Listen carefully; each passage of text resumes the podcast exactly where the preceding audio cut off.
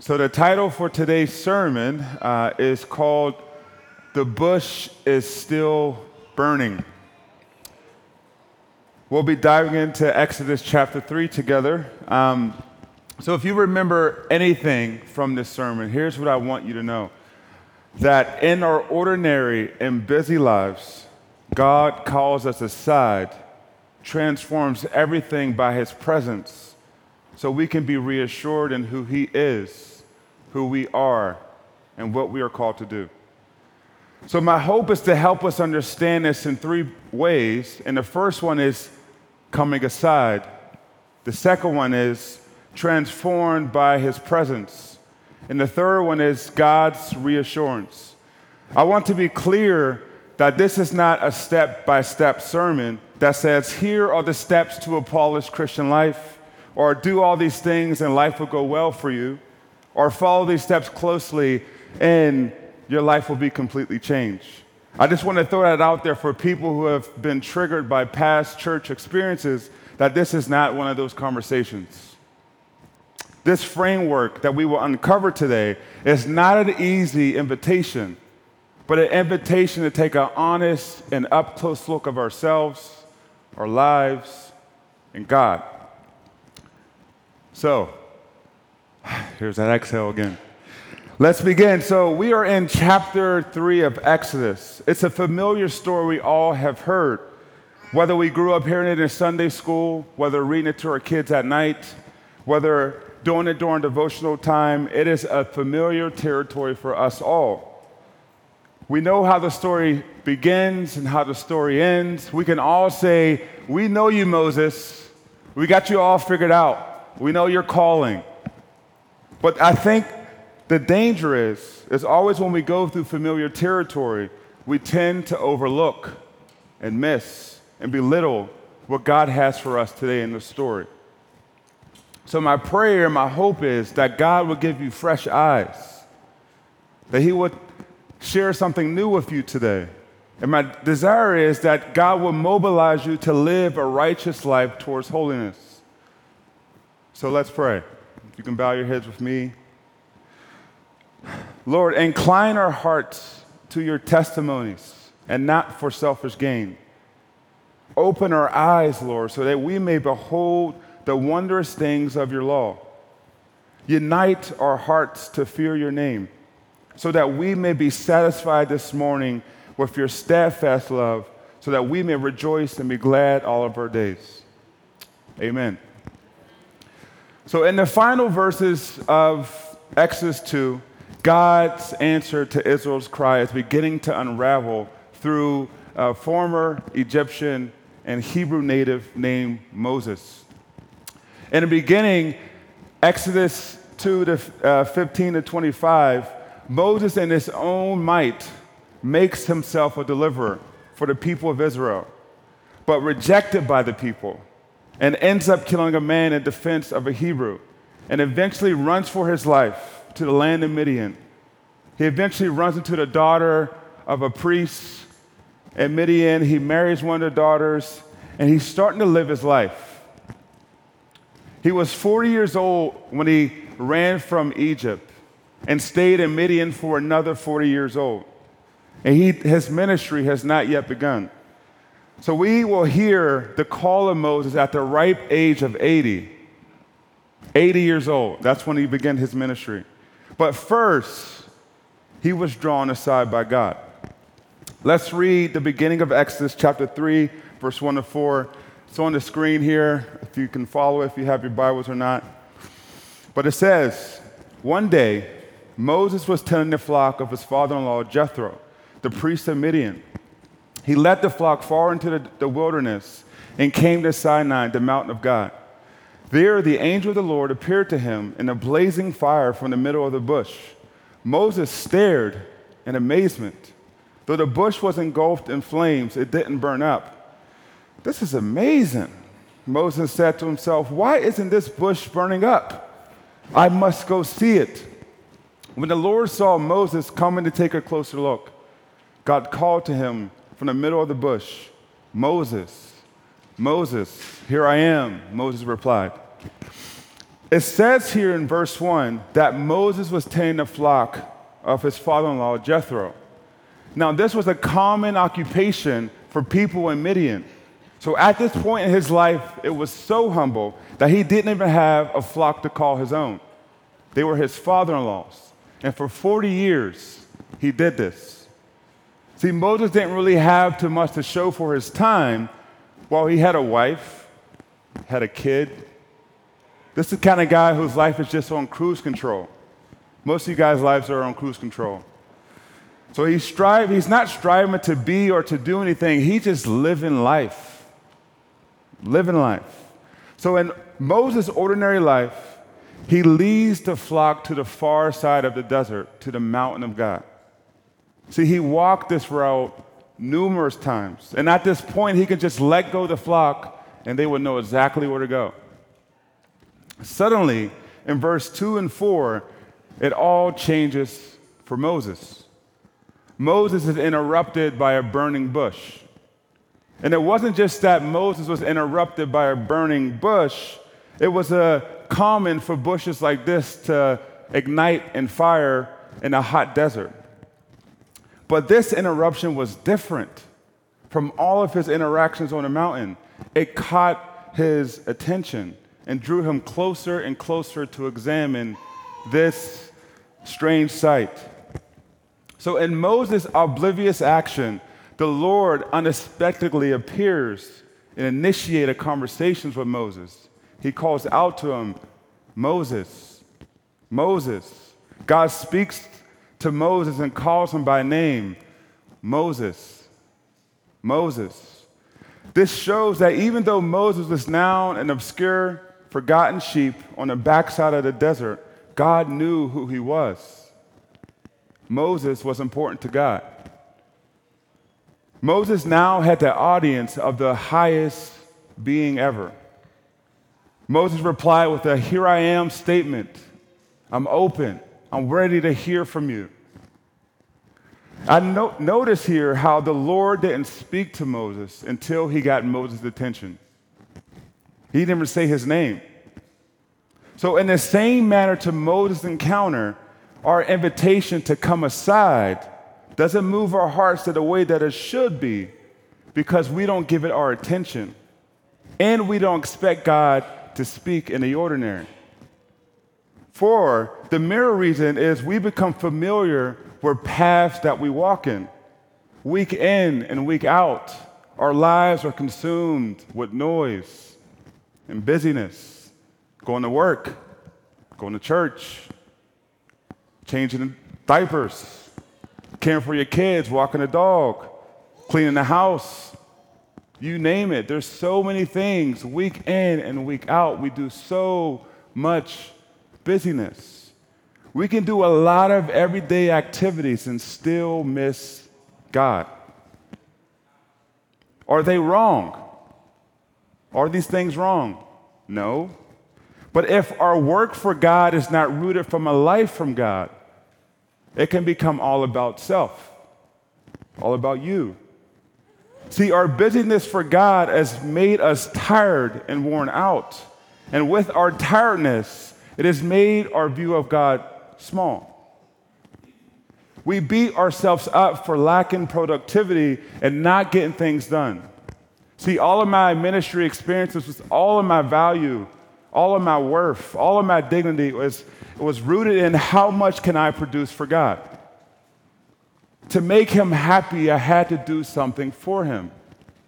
If I wasn't doing for God, I would fall into a dark hole of depression and be the object of his wrath. Most of you guys are nodding your heads and you want to be busy for God. Friends, our faith in everyday life has become a checkbox kind of relationship rather than enjoying God in everything that we do. For an example, if I was to go out with my wife, tell her we're going on a date, she could dress, and little does she know I have a clipboard in my back pocket and checking off everything that we're doing in the date. She ate. Okay, she's walking really fast. She gave me a kiss. Oh. We're going to bed. Like, it would be a duty, right? But we do the same thing with God. We check off the list.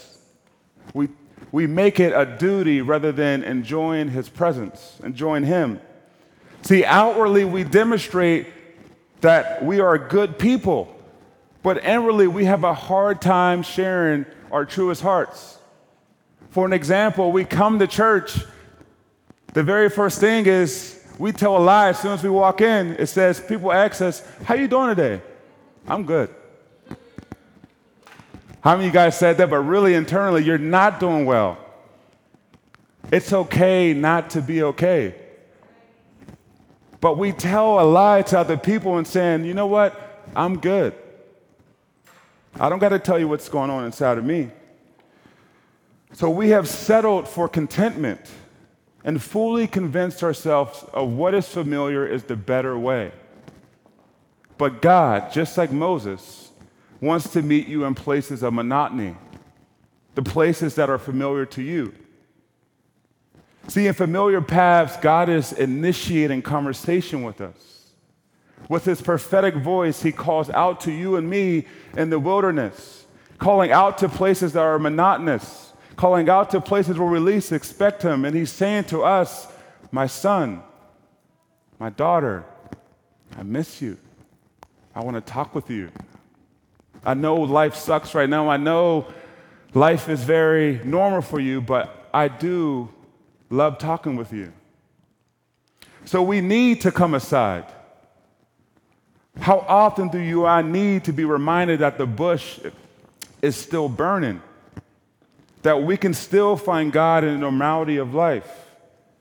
We need him to open our eyes so that we may see, so we may have a birth of a curiosity for his presence. So my question to you today, if you look in your heart, as you look at your life, as you look at your relationship with God, in the ordinary and busyness that we all live, how might God be getting your attention to come aside? Think about that. How might he be getting your attention to come aside through all the things that you're doing in your life, all the busyness, the monotony?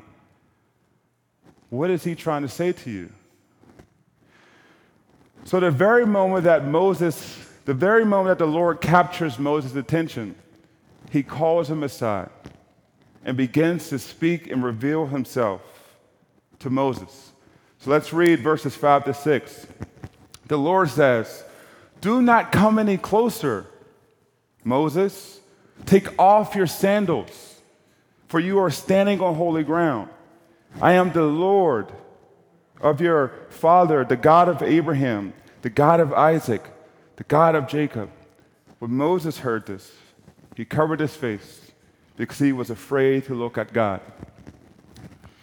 When we accept the invitation of coming aside, God reveals himself and changes everything by his presence. When we choose to make the step to come aside, God reveals himself to us. See, in Moses' obedient posture of, here I am, God, I'm open to you, God then sets the tone for his holiness. He warns Moses by saying, do not come any closer. Take off your sandals, for you are standing on holy ground. See, I imagine Moses already knew something about holiness. After all, his father-in-law, Jethro, was a priest, a man set apart for God's service. So when God told him he was standing on holy ground, Moses probably had some idea what God was talking about. Now, if God was to say that to you and I, if he were to say, Kenny, take off your shoes, Shaq, take off your shoes, it wouldn't make sense to us because we are not in that culture. We don't usually take off our shoes for respect. We just don't do it. Now, if we would go to someone's house who had new carpets, I mean, I grew up with my mom always had new carpets or hardwood floors, I may do that, but when it comes to taking off my shoes for respect, I just don't do it. See, in the ancient Near East, the poorest people could not afford shoes. So to have shoes was a sign of social significance. So to see someone without shoes was to see someone who was poor and humble. So we also need to notice that the first use of the word holy is in the Old Testament. In the book of Genesis, we get the concept of holy time connected with Sabbath, but here we get the idea of holy space. See, Moses is recognized through this simple posture to remove his sandals.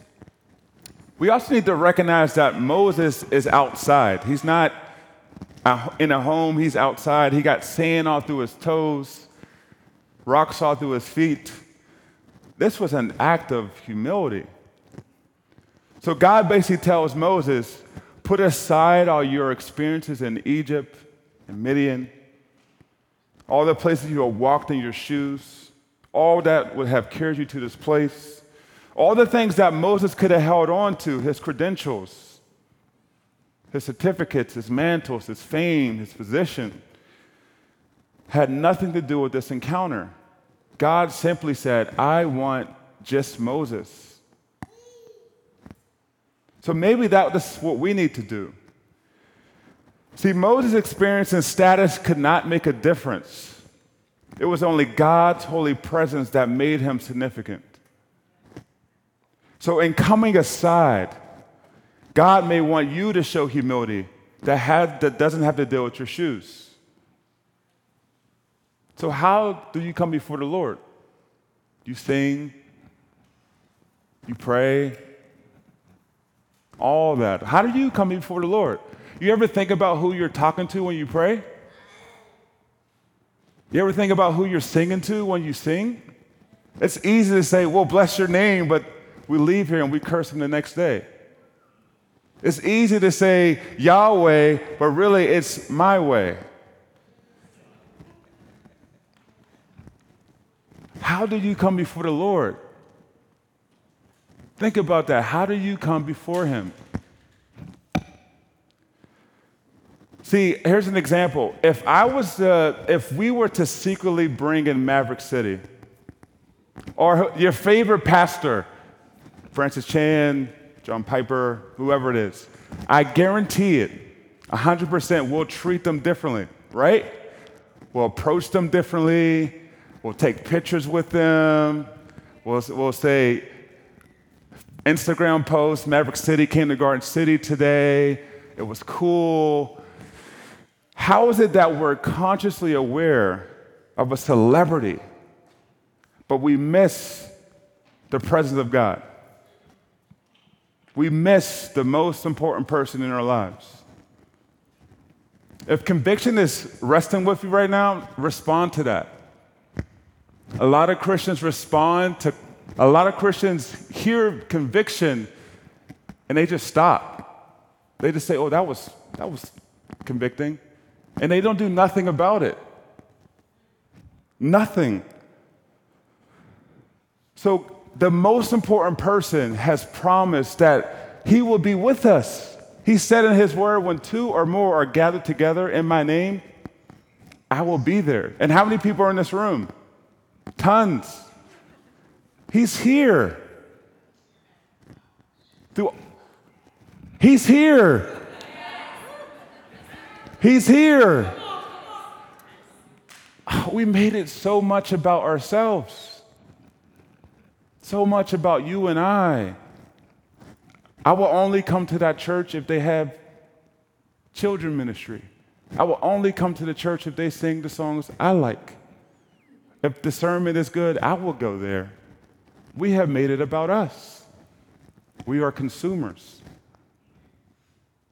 If church doesn't go well, we go to another church. We have made it about us. We as Christians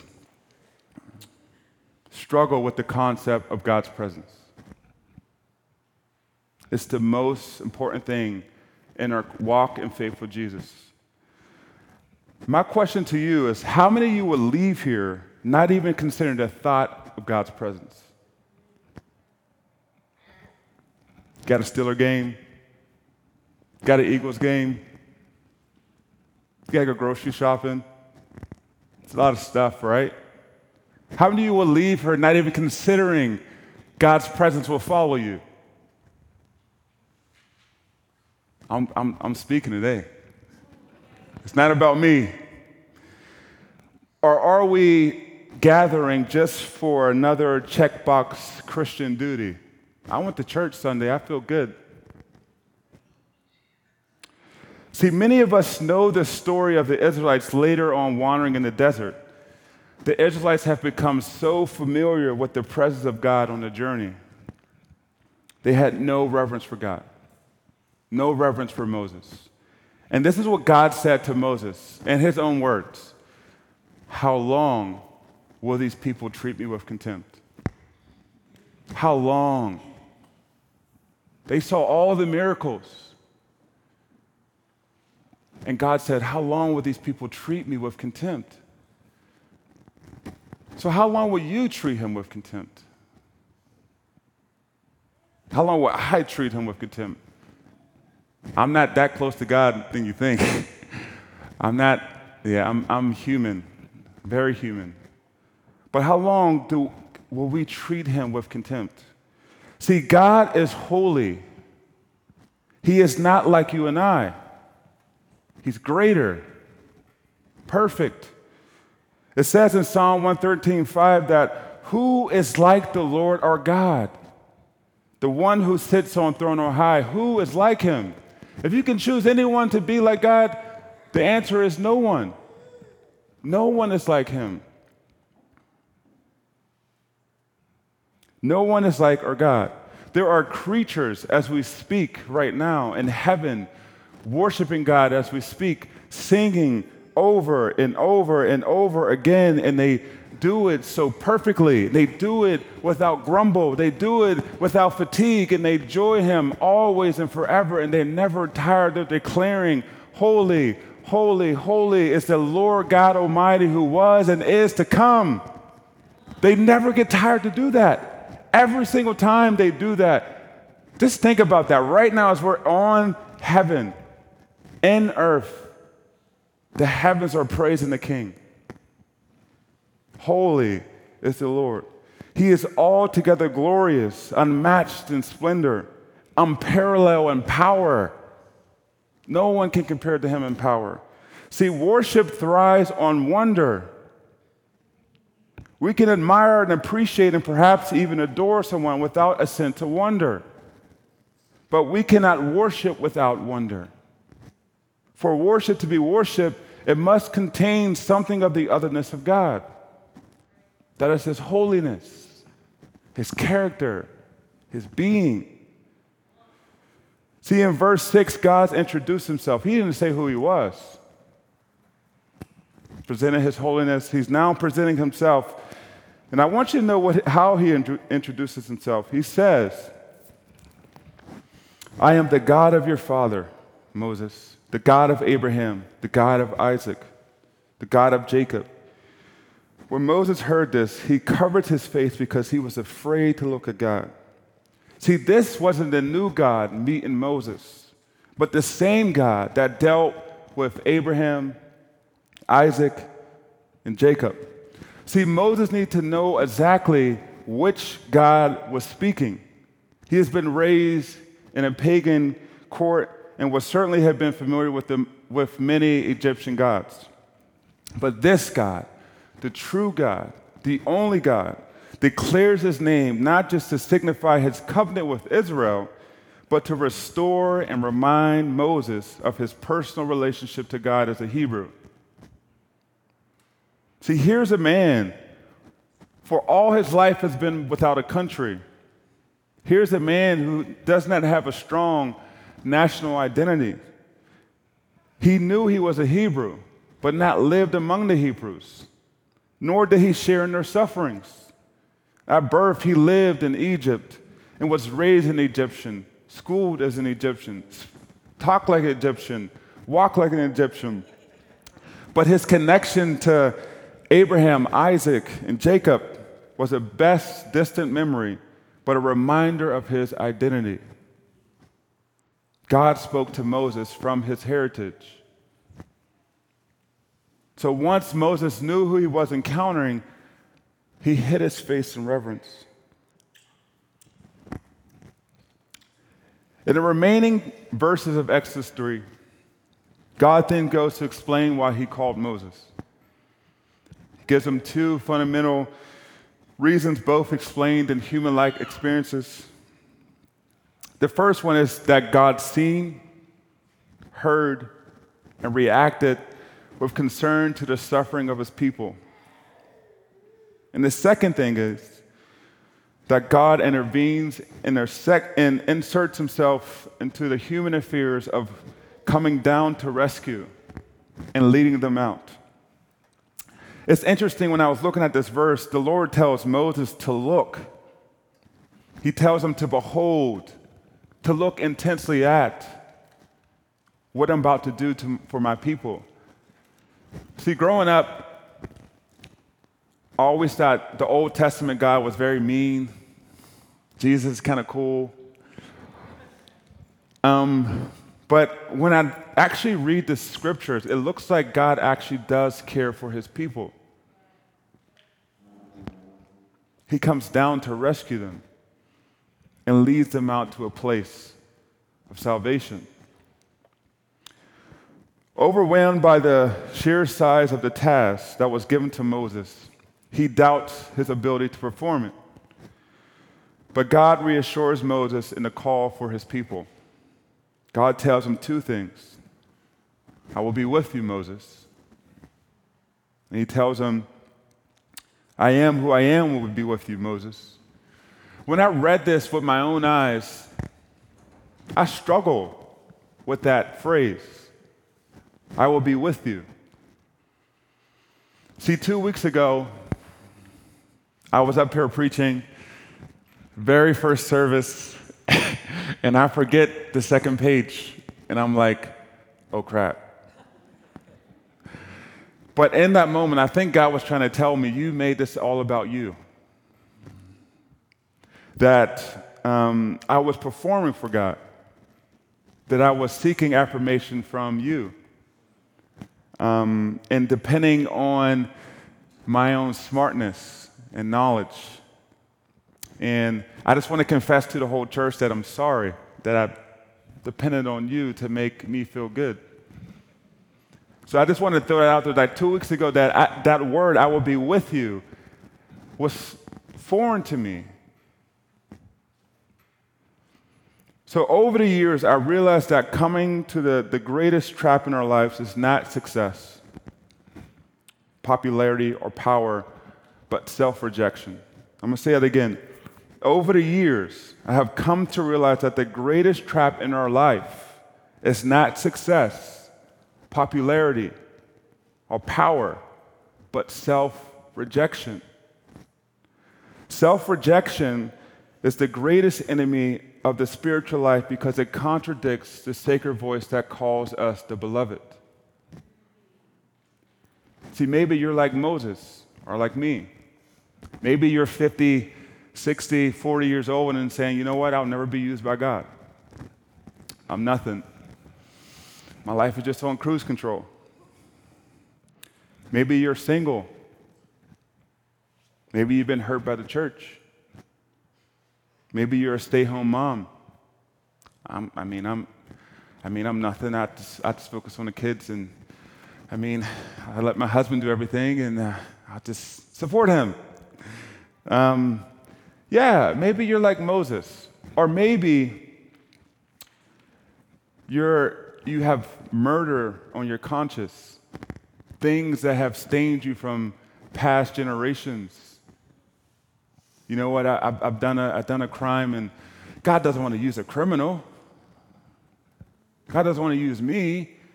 I've done some really hard stuff in my life, and I don't want to be used by God. Or maybe failure. Yeah, failure is a thing. Maybe that's you. Like growing up, you've been told that you're nothing. Maybe you're a failure because, you know, the way you parent. I'm not a good wife, I'm not a good father, I'm not a good son, I'm not a good child, I've screwed up, and God doesn't want to use a failure. Or maybe an inadequacy. I'm inadequate. I didn't go to school. He doesn't want to use high school dropout. Or maybe shame. Oh, we bear shame. We hide it so well. Oh, we don't even need the mask. We already got a mask. We hide the shame so well. Or rejection. You've been rejected as a kid. Been rejected as an adult from your coworkers. Or maybe your gender. Whatever it is, we're all like Moses. We know the things we say to ourselves in private. We know it. I don't know what you say. I know what I say. Things aren't good. But we're all like Moses. We all have shame. We all have feelings of rejection. We all have feelings of past sin in our life that God doesn't want to use me.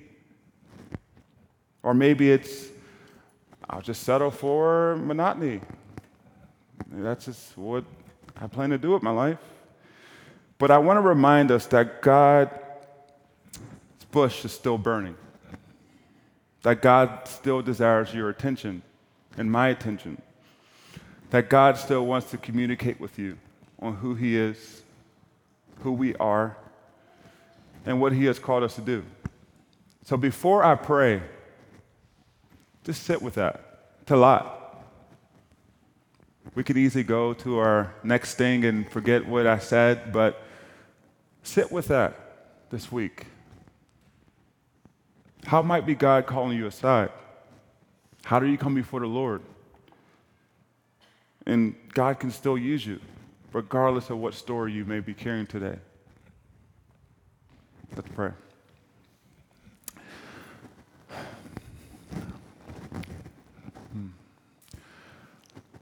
Lord, I thank you that we are not, our identity is not found in who we are. Our identity is not found in what we have. Our identity is not found in what people say about us.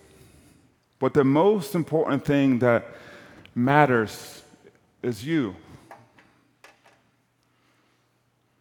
So as we go out today in the world, as we go and watch the Steelers play, as we watch our kids, as we change diapers, as we live a life of ordinary,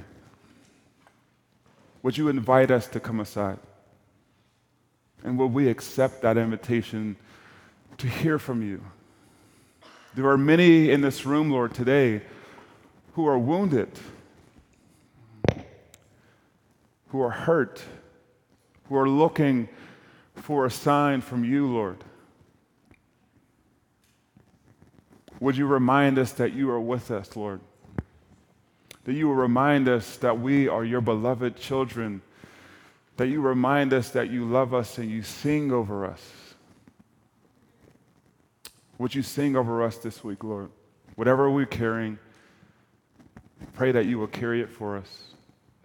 We pray this all in Jesus' name. Amen.